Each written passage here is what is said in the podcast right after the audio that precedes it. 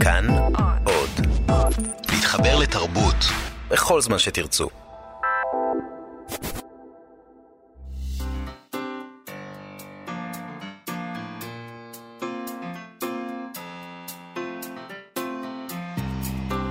מה שכרוך עם שירי לביא וענת שירון בלייס.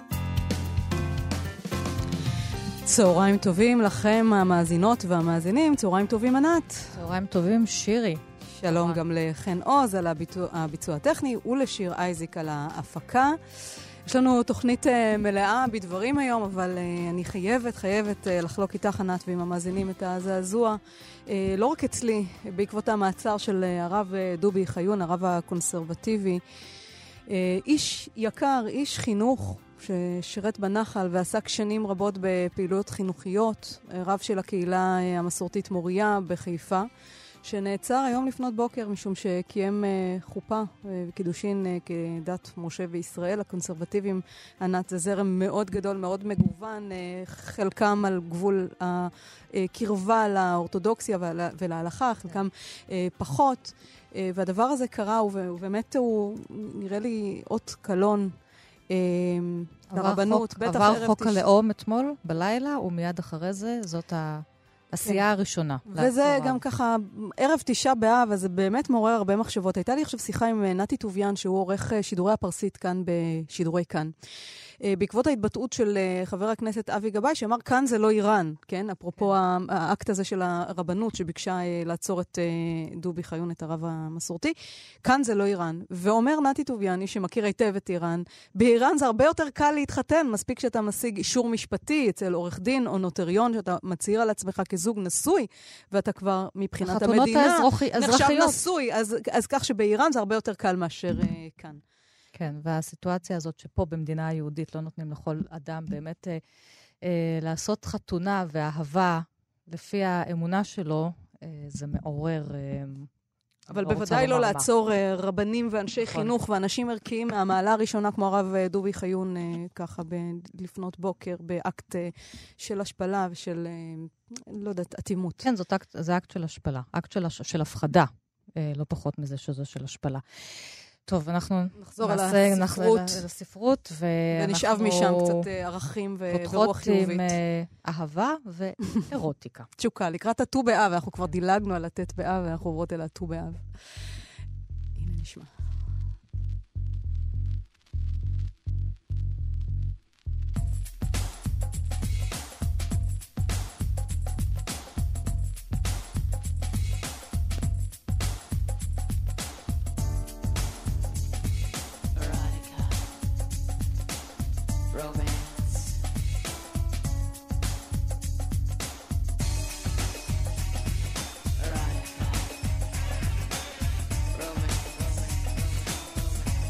אז תשוקה, ספר התשוקות, סופרות לטינו-אמריקאיות כותבות אירוטיקה, ראה אור בהוצאת תשע נשמות, ואיתנו באולפן המול והעורך של ההוצאה, אוריאל קון. שלום לך, צהריים טובים, הגעת מירושלים. היי, מה נשמע? שלום. אז יש תשוקות לא רק בירושלים, גם באמריקה הלטינית, אולי בעיקר שם. אגב, אולי יעצרו אותנו. אולי יעצרו אותנו. חשוב לומר. אנחנו בחרנו בקפידה ממה לצטט בסיפורים בספר, כי לא... אי אפשר לצטט ברדיו הציבורי מכל סיפור, בטח לא מהראשון שפותח אותו, שנקראת שערה מזדיינת. תכף תספר לה, סליחה. לא, סליחה, סיפור. לא, אבל מה שחשוב לומר, זאת לא עוד ספרות אירוטית מסחרית, שהולכת ותופסת תאוצה בעקבות חמישים גוונים של, אלא באמת שיש פה מקבץ סיפורי תשוקה ואירוטיקה, איכותי, מעורר מחשבה, ספרות משובחת. אמיצה מאוד. מדוע השתוקקת לעשות את הספר הזה, אוריאל? נסעתי לארגנטינה לבקר צפתה שלי, והגעתי עם, עם תחילתו של האביב, ופתאום הכל פרח, ובמקרה אה, התחלתי לקרוא בספר של אה, אה, קריסטינה פרי-רוסי, שכללתי שלושה סיפורים מתוך הספר שלה, ופתאום הכל נפתח. אמרתי, אני חייב אה, להרכיב ספר כזה. אה, לא ממדינה אחת, אלא מ... כל המדינות שאני אוכל מאמריקה הלטינית, ואז במשך שלושה שבועות במהלך אה, אה, אובססיבי משהו, ותוך כדי כך, ש, תוך כדי זה שבניתי את אה, סדרת פטית, אז נולד הספר הזה. דווקא קריסטינה רוסי שאתה אה, מזכיר עכשיו, והסיפור שלה פותח, אני אגיד שוב את שם הסיפור? שערה מזדיינת. ממנו לא נצטט, כי הוא מאוד מאוד... המבין יבין מהי השערה, שערת ערווה, אבל מה שמעניין בסיפור הזה, אני חושבת שהוא מסופר על ידי אישה, אבל הוא כולו דרך תודעה גברית. זאת אומרת, מה עובר על גבר מסכן, שמקיים יחסי מין רק בשביל הסקס, ככה כתוב, שני אנשים נשואים, סקס בשביל הסקס, והוא נתקע שם, וזה כל כך יפה לראות דווקא את ההתחשבות שלה, הגיבורה שלה בסיפור, זאת אומרת, הדמות הנשית בסיפור היא זאת שאומרת כל הזמן, אתם הגברים, אתם הגברים, והנה הוא הגבר הנאשם, השם תמיד, ש, שמרגיש גם את האשמה וגם את הרצון להימלט משם, היא מאוד חומלת על הדמות הגברית בסיפור הזה. נכון, נכון. Uh, הכוונה הייתה uh, לבנות ספר ש, שהוא דמוי uh, מערכת יחסים. Uh, הוא קונה, קונה אותך באמצעות ההומור, mm-hmm. שבסיפור הראשון, okay. ואז uh, לאט לאט יש אירוטיקה קלה, ופתאום כעבור חמישה, שישה סיפורים, פתאום בום, יש את כל הבעיות, יש את השקרים, יש את האובססיות, יש את, ה... את כל התמות הגדולות של החיים שלנו, uh, כולל הסקס ולא סקס uh, אחד, לא, אלא כל סוגי הסקס, כל סוגי המפגשים בין בני אדם. בין אישה לאישה, בין גבר לאישה, בין uh, uh, דברים דמיוניים, יותר uh, מוחשיים, פיזיים. הזכרת... הפיזיקה של הסקס הייתה לי מאוד חשובה בבניית הקובץ הזה. לכל אחד יחשוב על הפיזיקה של הסקס אצלו או אצלה. Uh, הזכרת אישה לאישה, אז אנחנו באמת הולכים גם ממקומות שהם מאוד פרובוקטיביים, או ממש אולי על גבול הפורנוגרפיה בסיפור הראשון, אלא סיפור שחותם את הסופה הזאת, שהוא גם של uh, קריסטינה uh, פרי-רוסי, האורוגוואית, ששמו בלילה הגשם, הוא חותם את הספר, אותה סופרת, והיא כותבת פה, יש סיפור שאין בו שום, כמעט, כמעט שום דבר מיני, אבל בתוך השיחה יש אישה בוגרת שאוספת טרמפ, איזה בחורה מאוד צעירה, בליל שערה, היא כולה רטובה, יש המון רטיבות, זה אולי סמל למשהו, ושתיהן מאוכזבות מאיזשהו גבר, והן מתחילות לדבר, קודם כל בהוקצנות אחת כלפי השנייה, גם בגלל ההבדלי הגיל, ואז לאט לאט הן מתקרבות, אני אקרא מזה אולי עוד רגע, היא הביטה בעיניה, לפתע הביטה בה הבחורה בבהירות ובכנות. היא הניחה את אחת מידיה על היד שאחזה בהגה. היא לחצה עליה ברכות. היא הייתה חמימה, למרות הרטיבות והקור. זה העומק, היא אמרה, והביטה בה בריכוז. היא התבלבלה, היא חשה מבולבלת, היא לא ידעה מה לעשות ומה לומר. הבחורה לחצה חזק יותר את היד שאחזה בהגה. היא נתנה לה נשיקה חמימה על הלחי. וכך הלאה. אז זאת האירוטיקה. פתאום נוצר הקשר הזה בין שתי אנשים, והוא מה שחותם את הספר הזה. נכון, והוא מסתיים בפייד-אוט, שאין לדעת מה, מה קרה. אנחנו יודעים שהשתיים נכנסות לאותו חלל, אבל אין, אין לדעת מה, מה באמת. אז זו גם בחירה של עריכה, בין כן. סיפור, כמו שאמרנו, ממש פורנוגרפי, שוב, אבל איכותי, מרתק, הומוריסטי, כן. לבין סיפור שאין בו, אין בו מין, אין בו סקס. נכון, אני... אנחנו חשבנו לפתוח את הדיון על אירוטיקה. מה היא? מה היא בדיוק? מה, מה אירוטיקה ומה הפורנוגרפיה? מה הממשקים שניתן לבנות בין ספרות לאירוטיקה, בין הגוף, הגוף הגופני של האדם, לבין הגוף של השפה שבתוך הטקסטים. וכן, יש, מה שמעניין שיש אנשים שמתים על סיפורים מסוימים ומתאהבים סיפורים אחרים, ולהפך, ו... הסימפוניה הזאת, או הפוליפוניה ש, של הקולות, זה מה שמייצר את השאלה הגדולה, שגם לי אין עליה תשובה אה, בכלל. מה עשתה סבתא שלך? כשקרא... היית אצל סבתא שלך, מה היא עשתה? היא קראה איתך את הסיפורים? לא, לא, לא. לא, לא, לא. אבל אה, מה שכן... היא ידעה מה אתה עושה, אבל? בוודאי, כן, כן. מה, אנחנו צריכים להתבייש על הגוף, או על הדעות הפוליטיות, או הטעמים המיניים שלנו? ממש לא. והחלטה נוספת, האמביוולנטיות הזאת שבתוך הספר, היא אמביוולנטיות גם בתוך השפה הגרפית, למשל. אני החלטתי מתוך החששות האלה לפרסם את הספר הזה על גבי שלוש עטיפות. המפיץ שלי אמר לי, מה אתה משוגע? ובפועל, כשליש מהחנויות מסרבות להציג ספר מסוים, וחנויות אחרות מציגות את העטיפה שלפני כן. שהיא יותר צבעונית ופרחונית ורומזנית. נכון, כן. יותר מרומזנית. יש פה איזושהי אישה ששרועה עם פלא גוף תחתון. נכון, והרבה גברים מרגישים מאוימים דווקא על ידי אישה שמענגת את עצמה ללא הצורך בגבר. כן. וזה משעשע, כי השאלה הגדולה שלי, גם לעצמי, היא באיזו עטיפה תבחרו? מה העטיפה שאתם אוהבים? אתם אוהבים את הישירה? אתם אוהבים... אתם אוהבים את האבסטרקטית, כן. שזה זה מעיד אולי על מה שעושים בדלתיים סגורות בבית, או שלא. יש גם סיפור שנקרא סיפור בשביל חלון, והוא קצת יותר קשה, של פיה ברוס, כן. זה השם שלה, על נערה שמגלה את הגוף שלה ואת המיניות, גם בעזרת המציצנות של נער שעובד אצל אביה, אבל דווקא כשהיא מרגישה בטוחה בעצמה, אז היא, היא עוברת אונס על ידי אדם אחר, ואז אה, כל הצמיחה הזאת של המיניות המתעוררת מתפרקת. נכון. היא, צריך לומר שהיא אחת הסופרות האיקוניות אה, של האירוטיקה באמריקה הלטינית, היא אחת המבוגרות, היא בת שבעים היום, ומה אה, שאירוטי בעיניי בסיפור הזה הוא דווקא החלון, כן. ה, המוצר הזה, ה, החוצץ, החוצץ, משהו שחוצץ כן, בינה לבין כן. הנער.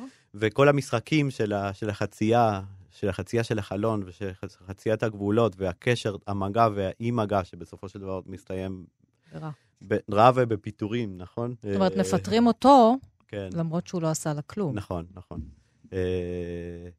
אבל האירוטיקה נמצאת דווקא, כמו שאמרנו, בעצם במרחק, בסדק הזה שאנחנו... שהוא הסדק המכונן, אולי, שבין הרצונות והתשוקות שלנו, לבין היכולת שלנו לממש אותן. כן, זה גם איזושהי הסתכלות חיובית על מציצנות של גבר, שתמיד נתפסת אצלנו כמשהו שלילי, כי דווקא המציצנות הזאת, עם החלון החוצץ, מאפשרת לה לגלות את עצמה ולבטוח, ולהרגיש נאהבת ועוצמתית, ודווקא ברגע שיש מגע, זה המגע הרע של האונס. נכון. לגמרי נכון. כאילו עדיף היה להשאיר את הפוטנציאל מאשר את המימוש הנוראי. נכון, נכון. הפוטנציאל זה בעצם האירוטיקה, זה כל הדבר, המרחב הזה שבו לא הכל מתממש עד הסוף. בדיוק. נשארים פתוחים עם חמצן. ומה שאת אומרת, בדיוק, אני ממש חותם. והתשוקה הזו, הפוטנציאל הזה, הוא גם הפוטנציאל הספרותי שיש בתוך הסיפורים, או שאין. מידת התשוקה, כי התשוקה היא... המרחב התשוקתי הוא דומה למרחב הספרותי. נכון, אתה לא אמור להגיד הכל בסיפור. אתה צריך להשאיר לקורא את המרחב. וגם יש מי שיש לו תשוקה ויחס אירוטי לספרות או למילים. לפחות אצלי זה כך. נכון, כן, כן, כן. אוקיי, ספר נוסף מקסים. אתה מוציא הרי כל כך הרבה ספרים יפים. הוצאת תשע נשמות, בעיקר ספרות מתורגמת, באמת עבודת פלאים הייתה והצוות שלך עושים. עוד ספר חדש, לאהוב, לשוטט, להפליג. אנחנו נדלג עכשיו על החלק של לאהוב, זה בעיקר uh, סטיבנסון, נכון? עם כן. uh, רשימה שלו על, ניס, על התאהבות ועל כן. נישואים, כמובן כן. מאוד אירונית גם. Mm-hmm. ונרוץ אל השוטטויות, כי גם uh, אפשר לשוטט כדי לחפש uh, אירוטיקה, או למצוא אירוטיקה. Um, המשוטטים שלך, um, עכשיו, אה, לפני השוטטות, אז ראיתי לשוטט, אמרתי, בואו נסתכל רגע במילון מה זה לשוטט. הגדרה מילונית, הליכה באפס מעשה וללא תכלית. ובישראל, יכול להיות שגם במדינות אחרות, אפשר לעצור אותך או אותך בעוון שוטטות, ואת יכולה לקבל עד חצי שנת מאסר. אוריאל, שים לב, כי לפני שאתה מוציא ספרים כאלה, כן? זה אולי עם עורך דין אתה צריך למכור את הספר הזה. אז הנה אתה... לאהוב, לשוטט, להפליג, ככה נקרא הספר, ויש בו מסות שמיטב הסופרים, רוברט לואיס סטיבנסון, וולטר בנימין, שאולי ייסד, ימציא את המושג הזה של השוטטות, שהוא מושג כל כך אירופי. גארט קדוגן, וירג'יניה וולף כמובן, הנרי דייויד תורו, וגם מופסן. אז uh, בטח אצל כל אחד זו שוטטות uh, מסוג אחר, אבל אולי נתחיל באמת עם וולטר בנימין ש... ש uh... כותב הרחובות הם נכון. הדירה של הקולקטיב. כן, כן. יפה. ויש לו גם את הפרויקט הפסאז'ים הפריזאי, ופה זה מסע אחרת של לשוטט. כן, מאחר שלא, אני לא, לא, לא יכול לפרסם את ספר הפסאז'ים, כי הוא אלף וארבע מאות... לא, לא פורסם. אה, נכון, סליחה, כן. אלף וארבע מאות עמודים. חלקים ממנו פורסם, נכון. נכון, אז לקחתי את אחת ההרצאות שלו והסקיצות לספר הפסאז'ים, שמורכב מפסקאות שבעצמן הן שוטטות בין טקסטים שיש מרחב ריק ביניהם. וכן, הוא, הוא המייסד, והוא למעשה אחרי ההתאהבות, שהיא גם שוטטות באדם אחר, השוטטות במרחב הראשונה היא של בנימין כאן. והוא גם בעצם מטריס דרך השוטטות נגד השיטה, נגד החלוקת העבודה הקפיטליסטית, נגד היעילות הזאת. אנחנו כל הזמן צריכים להיות יעילים ויצרנים, והשוטטות לא יעילה ולא מייצרת, היא אולי מייצרת אחר כך אומנות כמובן. לגמרי, כן, כן. הוא כותב בשפחי הבטלה, זה המשך לספר ששמו היה לחשוב להתבטל לטייל. כל אלה מושגים שמאיימים עלינו, כמו הספר התשוקות, מאיים, התשוקה האירוטית והתאוות הבשר מאיימת על אנשים מסוימים, אולי על המחוקקים. גם השוטטות והבטלה, וההליכה ללא כיוון, וה... אתה ממש חתרני, אוריאל. זה הספרים שאתה מוציא, הסופות על אירוטיקה ותשוקה, הסופות על להתבטל וללכת לטייל ולא לעבוד. יש כאן, אתה יודע, אג'נדה יש לך. העבודה חייבת להיות בלתי נפרדת מהחיים, אחרת כולנו נהיה אומללים, ולא נצליח לעשות שום דבר, לא סקס ולא תקשורת. אז צריך קצת להתבטל בשביל הדברים טובים. הדיאלקטיקה, ככה הוא כותב, הדיאלקטיקה של השוטטות. מצד אחד, האדם שנדמה לו שכולם וכל דבר מביטים בו, הרי הוא כחשוד בעצם, זה אפרופו מה שקראת ענת על העונש על שוטטות, כן? ומצד שני, הוא זה שכלל אין למצוא אותו, החבוי, זה שמשוטט. יש לשער שבזכות הדיאלקטיקה הזאת, בדיוק מתפתח איש ההמון. מדהים. כן. שגם זה העסיק את אותו, גם בהקשר של השירים של בודלר.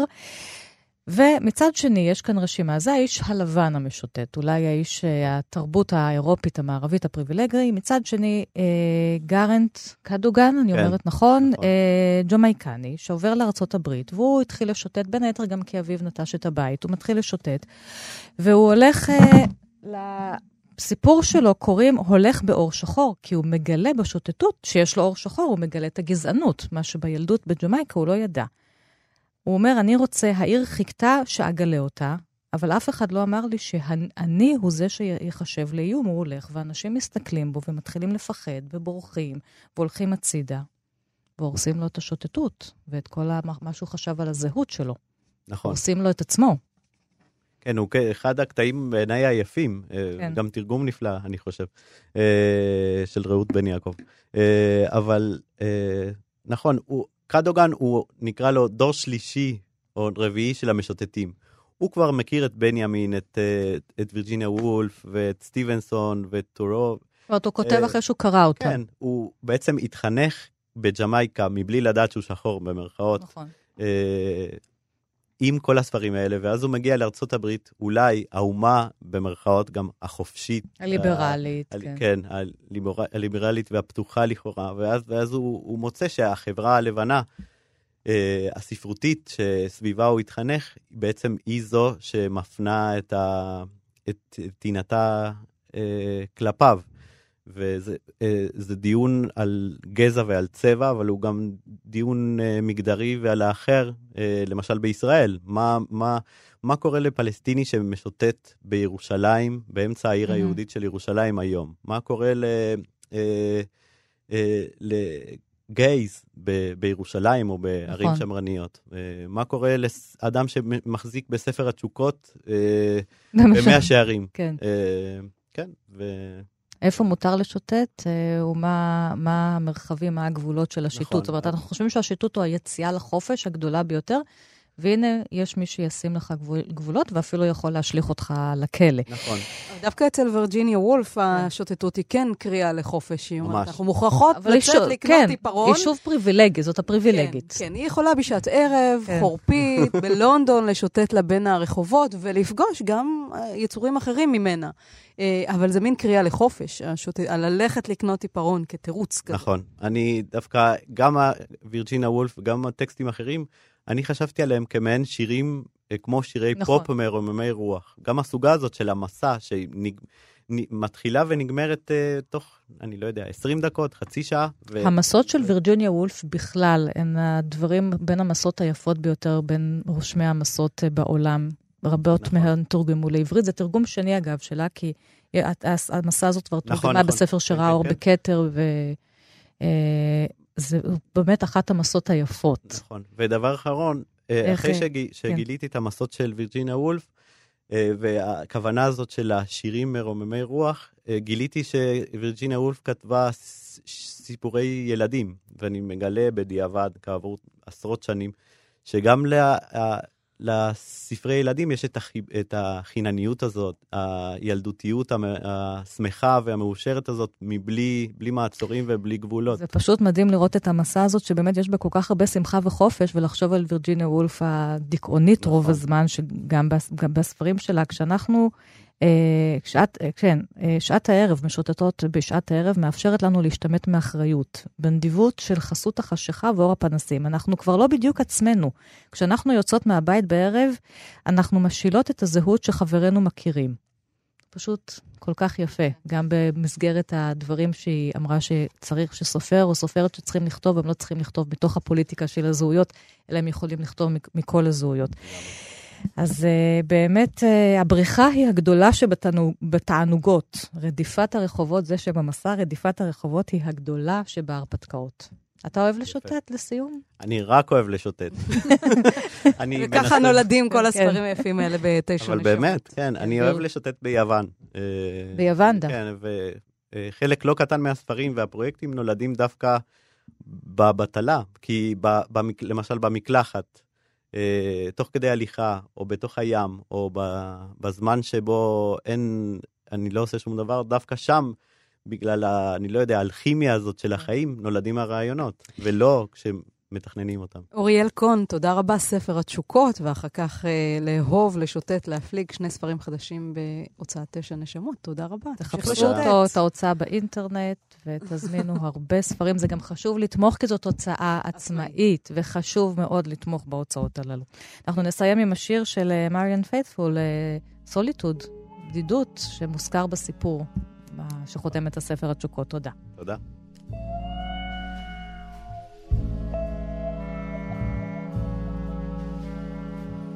חזרנו, מה שכרוך, מהדורת אה, סוף השבוע, ואנחנו עם ספר חדש, רומן חדש של אלה מושקוביץ-וייס, שיער כחול, פרחים אדומים, כך הוא נקרא, זה רומן שעוסק בחומרים שהספרות הישראלית תרודה בהם אה, לא מעט, יחסי ישראלים וגרמנים היום ואז, השואה והמחירים שממשיכים לשלם בני הדור השני והשלישי, וגם מקומה של האומנות בתוך זה, אומנות גנובה שיש להשיבה לבעליה, אומנות מנוונת שהנאצים החרימו, והאומנות שנובעת מתוך הכאב הגדול. שלום אלה מושקוביץ-וייס. שלום, שלום, שלום רב. אמר רק שהספר האור בידיעות ספרים. שם הספר מתאר uh, ציור, זה שם של הציור, נכון? שיער כחול, פרחים אדומים. Uh, צייר אותו צייר גרמני אנטישמי, תומס uh, גונדולף. אני איך שמיד, כשמזכירים אותו מיד הלכתי לגוגל. לגוגל. לגוגל, כי זה אני, את מתארת את זה כל כך מפורט, שאמרתי, טוב, היא בטוח הולכת על, על מישהו, אין בגוגל. אז, אז את... הצייר בדיוני והציור כן. בדיוני. אבל זה מבוסס על משהו, אבל בכל זאת, כי זה כל כך נשמע ריאלי אצלך. כן, לפני הכל אני רק אציין שאת הספר ערך חיים פסח, והוא יצא בסדרת קראתי של ידיעות ספרים. אוקיי. כן, אחד ממקורות ההשראה שלי לספר הזה היה צייר אקספרסיוניסט בשם אמיל נולדה. כן, מוכר. והסיפור ה... אז מבא. נכון. הסיפור הכמעט לא יאמן שלו היה שהוא עצמו היה אנטישמי, נאצי, חבר במפלגה, וגבלס תלה ציורים שלו במשרד, ויום אחד כשהיטלר החליט אה, למפות כן. את האומנות, והחרים את האומנות האקספרסיוניסטית והלא ריאליסטית, הקוביסטית, ולהכריז עליה כאומנות מנוונת, אמיל נולדה היה אחד מאלו שציוריו, גם הוצגו בתערוכה מבזה כן, ב-אלף תשע מאות שלושים ושבע במינכן, נכון. זו לאומנות במינכן. חלקן נשרפו, ונאסר עליו לצייר. אז תחשבו על הדמות הטרגית הזאת, שחברה במפלגה מציירת, ומוחרמת על ידי המפלגה עצמה. והציור שאת כותבת עליו, בעצם את מבססת עליו את הדמות של הצייר תומס גונדולף כאמור, והציור הזה של שתי נשים, אחת מהן לפחות בשיער כחול סגול, ואריה, או איזה מין שילוב של אריה ונמר, וזה ציור שהסבא של הגיבורה, הסבא היהודי, תרח ו- ורכש, ובעקבות על שנה של שכן, נאצי, שהוא mm-hmm. הסבא של הדמות הגברית בסיפור, נכון. יש פה שתי דמויות, שני נכדים, אישה נכון. ואיש, היא יהודייה מישראל, הוא גרמני מגרמניה. אה, הסבא שלו הלשין, ואז בקצין נאצי החרים את הציור, כדי שהשכן יוכל ללכת ולקנות אותו בעצמו, והם שני הנכדים, שנים אחרי, יוצאים למסע איתור של הציור הזה. איך נרקמה העלילה הזאת? אוקיי, okay, אז... Uh... קודם כל חשוב להגיד שבבסיס הספר נמצא בעצם, כמו שציין, סיפור אהבה. כלומר, מערכת יחסים, אבל זאת לא הייתה אהבה פתאומית. זה, זאת אהבה שיכלה להתרקם על אף האבסורדיות, הקושי והאי-התכנות שלה, בגלל האיטיות, בגלל השלבים, בגלל שהגיבורה אה, נאלצה להתגבר על הרבה מאוד מחיצות, על רתיעה, כן, זה מתחיל בעוינות מאוד גדולה שלה כלפיו, ולאט לאט ככל שיש להם אינטרס משותף, הם גם מתקרבים. נכון מאוד. דור שלישי לסב ניצול שואה, דור שלישי לסב נאצי. נכון. מה שעניין אותי לחקור זה לא הרובד המשפטי של הציור נמצא, עכשיו שני הצדדים מתדיינים עליו, למי הוא שייך, כמו האישה בזהב למשל, אלא התהליכים הנפשיים שקורים, שיכולים להתרחש בין שני בני הדור השלישי, ואגב זה מגיע גם לדור הרביעי, כי גם להם יש ילדים, שכל אחד מהם יש לו עמדה ברורה לגבי ההתרחשויות. עכשיו, אה, ה- היחסים האלה מתפתחים באיטיות מאוד, והם שייכים בעצם לרובד רגשי, כי ברובד החיצוני יש את החיפוש. קודם דיברתם עם אוריאל קון על שוטטות, על החיפוש. אז החיפוש, שהוא באמת משמעותי גם בעיניי, הוא, הוא ברובד של העלילה ה, שיוצרת את המתח, את, ה, את התהייה, לאן הציור התגלגל, לאן הוא עבר, מאיזה ידיים לאיזה ידיים. יש את קריים הירובד כן, הזה. כל פעם אתם חושבים, חושבים שאנחנו מגיעים לדד, זאת אומרת למוצא, נכון. לא לדד, נכון. בדיוק, למוצא, שהנה הציור נמכר לאיש הזה, מגיעים אליו ואומר, לא, הוא כבר לא אצלי, נתתי, מכרתי. נכון. ואז יש באמת מסע, מסע שהוא גם מסע לגילוי הציור, והוא גם מסע לגילוי עצמי. בדיוק. הרובד הנפשי, וגלים, הרגשי, כן. היה הרבה יותר חשוב לי, מכיוון שזה הדברים שאני אוהבת לחקור בספרים שאני כותבת, ו... וזה הרובד ש... שמוליך את כל המתח הנפשי של העלילה. עכשיו, הספר הזה משוטט בין הדמויות. הן נכתבות, גם הדמו... כל מיני דמויות שהן נכתבות בגוף ראשון, והוא משוטט בין הזמנים. אחד מהם זה, שאת ממש חוזרת אל אותו צייר שצייר את הציור, והנה הוא, הפרק שמתאר איך הוא מצייר אותו. נכון, אתם ביקשתם להביא חפצים. לא, זה לפני הפינת חפץ, בוא נקרא מהספר. אבל החפץ ש... בטח כן. קשור. החפץ קשור. תכף נדבר עליו. כן. אז קודם נקרא מהספר את, את הפרק הזה. אז הפרק הזה הוא באמת פרק קצת יוצא דופן בספר, מבחינת גם הסגנון שלו, והוא מתאר את, ה, את הצייר עצמו, את תומס גונדולף כאן, הלו אמיל נולדה, ברגע הבריאה של הציור. אומנות מנוונת, זרועו הונפה שוב ושוב במשיכות מכחול מהירות וסוערות, סנטרו המזוקן רעד מחימה, מילבון. לנשום עמוק ולהמשיך. זה כל מה שהוא יכול לעשות עכשיו. רק לפני שנתיים החלים מסרטן הקיבה. היכן עם הכוחות האדירים שידע לגייס אז אחרי הניתוח? זעם, השפלה, תדמה. דמעות לא היו שם. רק דקירות בצד שמאל של גופו, מתחת לשריר הלב. הנמר החתולי הצהוב כוסה ברובד ירקרק חיוור, ואז בכתום מנצנץ. ראה איך המכחול הופך את הנמר לזאב, או לאריה המפלצתי שתפריו חדים וזרועותיו שריריות וארוכות. אבל הפה, פיו של היצור הנורדי המעוות והנפלא הזה, נחתם בחיוך ארמומי, מביט בנערה הערומה במבט חשקני מתנשא. הנערה בעלת השדיים הבשלים הפנתה את צדודיתה אל היצור הדמוני. קלסטר אחר, עגום ונוסף, של אישה כבת ארבעים או חמישים, צף ועלה בקצה הימני העליון של הבד. שערה קצר וסגול, פי האדום, אפה קרוב מדי אל שפתה העליונה. ראש וצוואר, ללא גוף, כאילו עוד הזיה. אבל של מי? אומנות מנוונת. מוחו הוצף בפלט הצבעים, פרעים, אפלים. ואת רצית, יש לך פה ציור. זהו, מה שאני עשיתי, מכיוון שאני לא מציירת, ולא יודעת לצייר לדאבוני, אני הבטתי בהמון ציורים של אמיל נולדה, הדפסתי חלקים מהם, ותביתי לי מארג של דמויות מתוך ציורים שלו, ובניתי ציור שהוא לא צייר, אבל הוא היה יכול לצייר. זאת אומרת, עשית מין קולאז'. עשיתי קולאז' של אמיל נולדה ואלה מושקוביץ-וייס. אלה, כן. רגע, צריך לצלם אותו עוד מעט, אז תכף נצלם אותו. והציור הזה היה... לעמוד הפייסבוק שלנו, והזינים יוכלו לראות, כן. הציור הבדיוני הריאליסטי הזה היה תלוי ליד המחשב שלי במשך שנתיים, והוא היה השראה לספר. זאת אומרת, אז קודם כל עשית באמת את הציור הזה, ואז התחלת לכתוב. נכון. הסתכלת עליו וכתב. נכון. עכשיו, שני הגיבורים שלך בספר, שניהם באים עם איזה שבר מלכתחילה.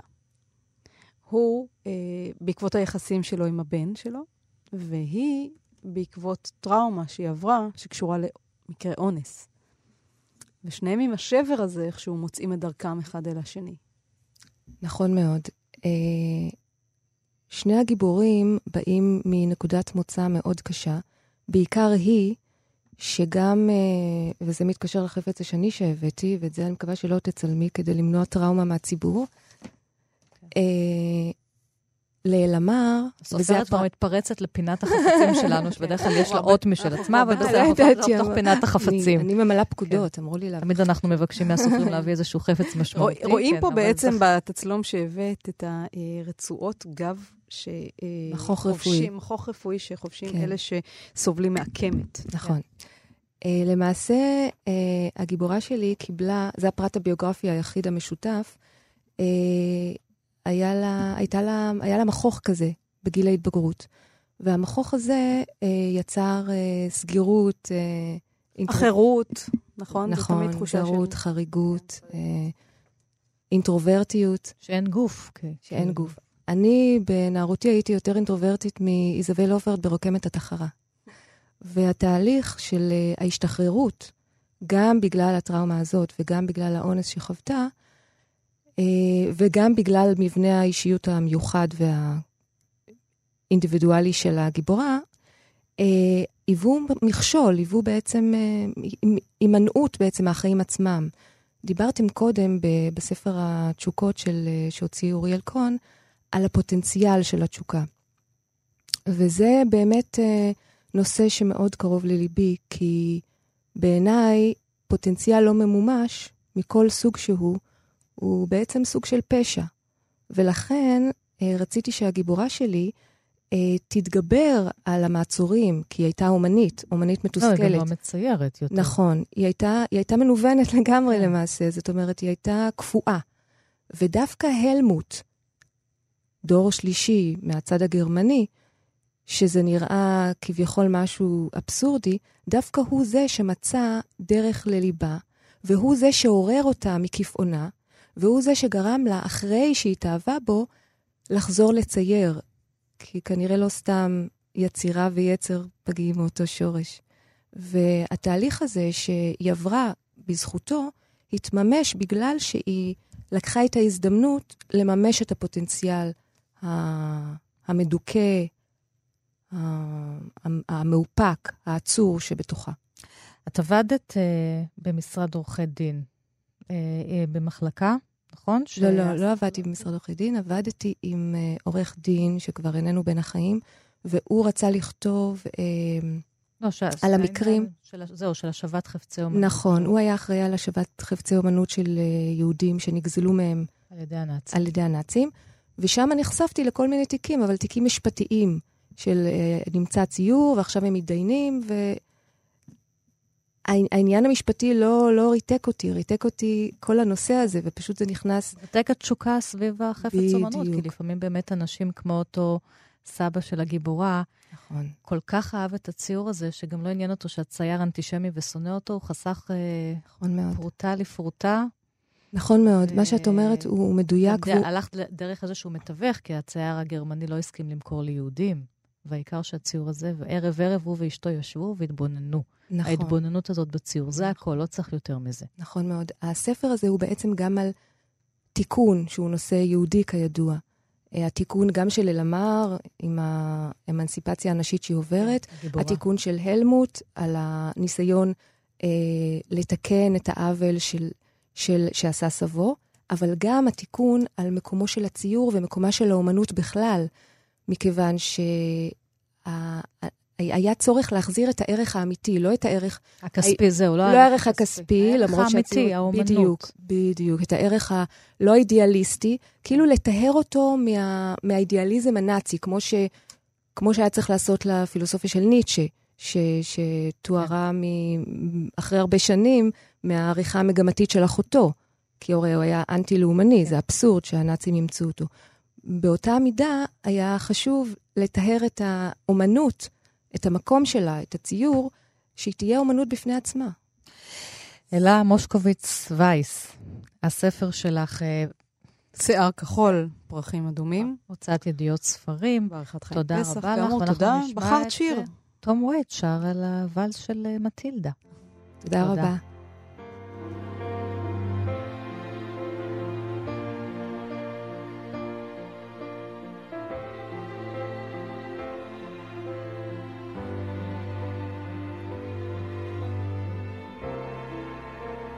פסטיבל תיאטרון בובות ייפתח בשבוע הבא, ב-עשרים ושישה ביולי. מדי שנה יש בו אירועים העוסקים בספרים או סיפורים. מדי שנה אנחנו מראיינות את אילן סביר.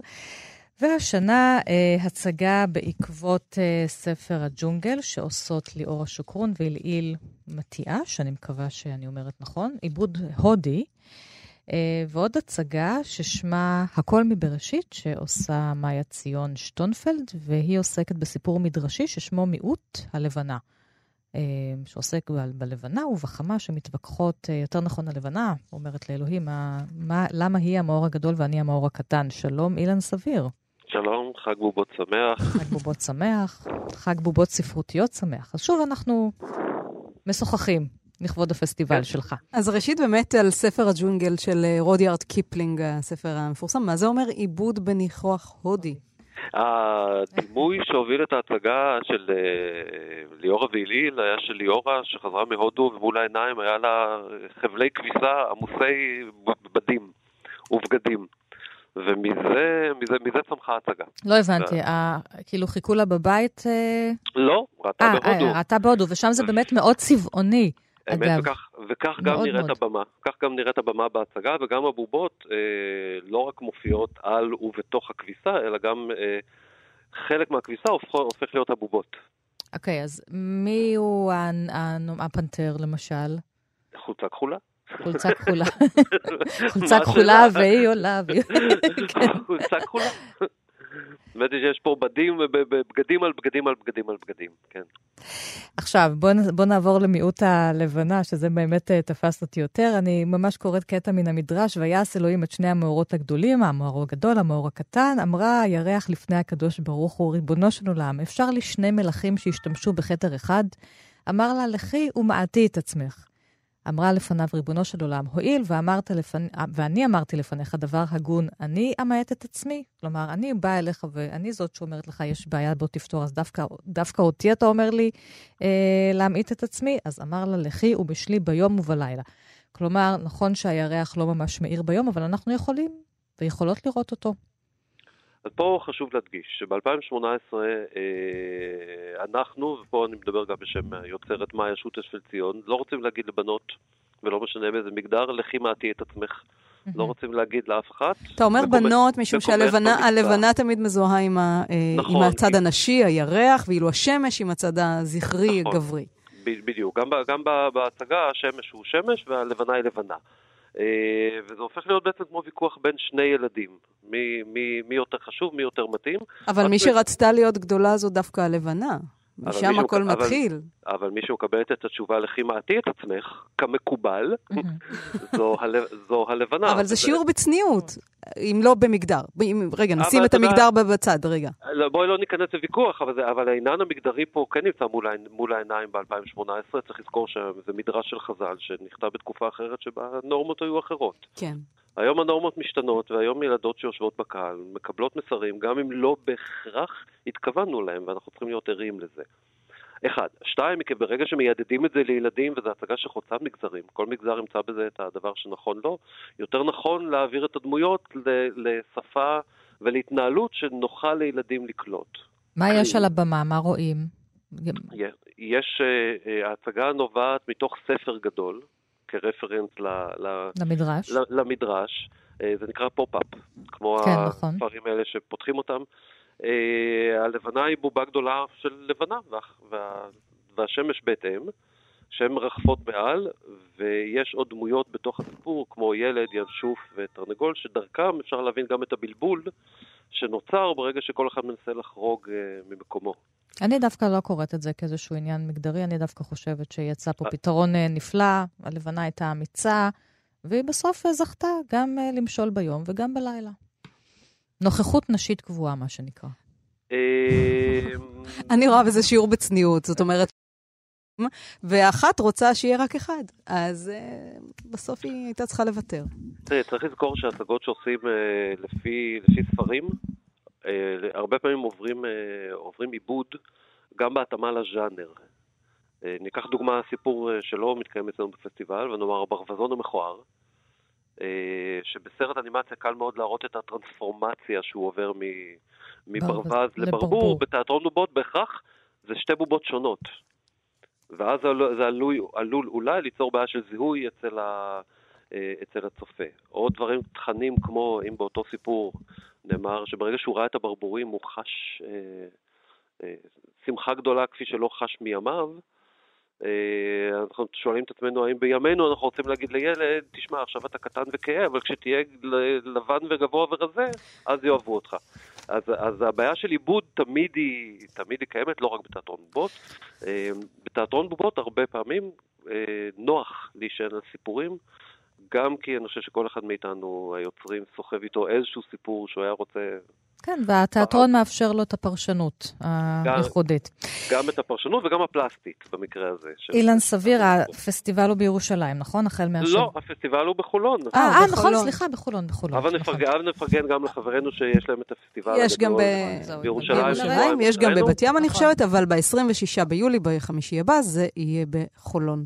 באמת, ועוד הערת אגב, מי שמעניין אותו, הצגות שנעשו על פי ספרים, יש את שתי הצגות האלה, וגם עוד שלוש, שלא דיברנו עליהם היום. תודה רבה, ובהצלחה, ואנחנו עם עוד קצת תיאטרון וספרות, ביום חמישי הבא גם, בפסטיבל הפרינג' הבינלאומי בבאר שבע, הצגה, הסונטות של שייקספיר, תיאטרון שירה על אהבה ויצירה. שלום למאיר בן סימון, יוצר ובמאי ההצגה. שלום, צהריים טובים. צהריים טובים, אז יש את שייקספיר המחזאי, אבל לא פחות מכך שייקספיר המשורר, שאנשים פחות מכירים אותו. נכון, נכון מאוד, שייקספיר מוכר לנו אה, אה, ככה לקהל הרחב, אה, בזכות אה, המלט, אה, אוטלו, אה, אה, חלום אל קיץ, ויש אה, את שייקספיר המשורר, ששיר אה, אחריו אה, קובץ מופלא ומכונן של מאה חמישים וארבע סונטות, שהם שירים שהשפיעו על כל השירה ש... שהגיעה לאחר מכן, וזה חומר שמאוד מאוד אתגר אותנו אה, אה, להתעסק איתו. בכלל, אה, פסטיבל הפרינג' הבינלאומי בבאר שבע, אה, זה פסטיבל שחרט על אה, דגלו אה, אה, לעלות ולתת במה לאומנויות אה, אחרות, פורצות דרך, אה, שוות מוסכמות, ויש כאן שיתוף פעולה נפלא עם המועצה הבריטית וקרן קלור, אה, לתת במה ליצירות בהשראה, של התרבות הבריטית, ושייקספיר הוא כמובן הנציג המרכזי של התרבות אז הזאת. אז בוא נשמע אותך קצת עם איזושהי סונטה, ואיך אתה הפכת אותה ליצירה על הבמה. אוקיי, אז אני, אני פחות רוצה ככה לדקלם את הסונטה, אבל באמת לענות על השאלה שלך, שאיך לוקחים שיר שהוא בהגדרתו לא יצירה דרמטית, כן? שייקספיר כתב את השירים שלו לא כדי שהם יעלו על הבמה, איך אנחנו לוקחים טקסט כזה והופכים אותו ל... ליצירה דרמטית. הרי אין בו את המרכיבים שיש בדרמה, אין בו דמויות, אין בו עלילה. אגב, מה כן יש בסונטות, בסונטות אהבה, מה כן אתה מוצא בהן?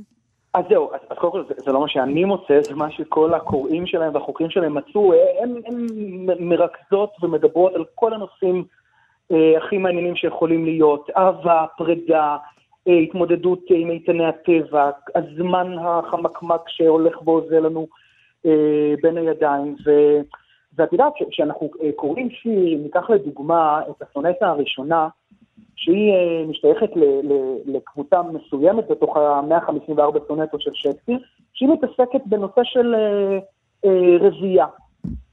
הדובר פונה לנמען ופשוט מפתיר בו להביא ילדים, כי הוא בעצם אומר לו שזאת הדרך להנחיל את היופי שלו לדורות שבאים אחריו. הסונטה נפתחת במילים יצור יפה ראוי שיתרבה.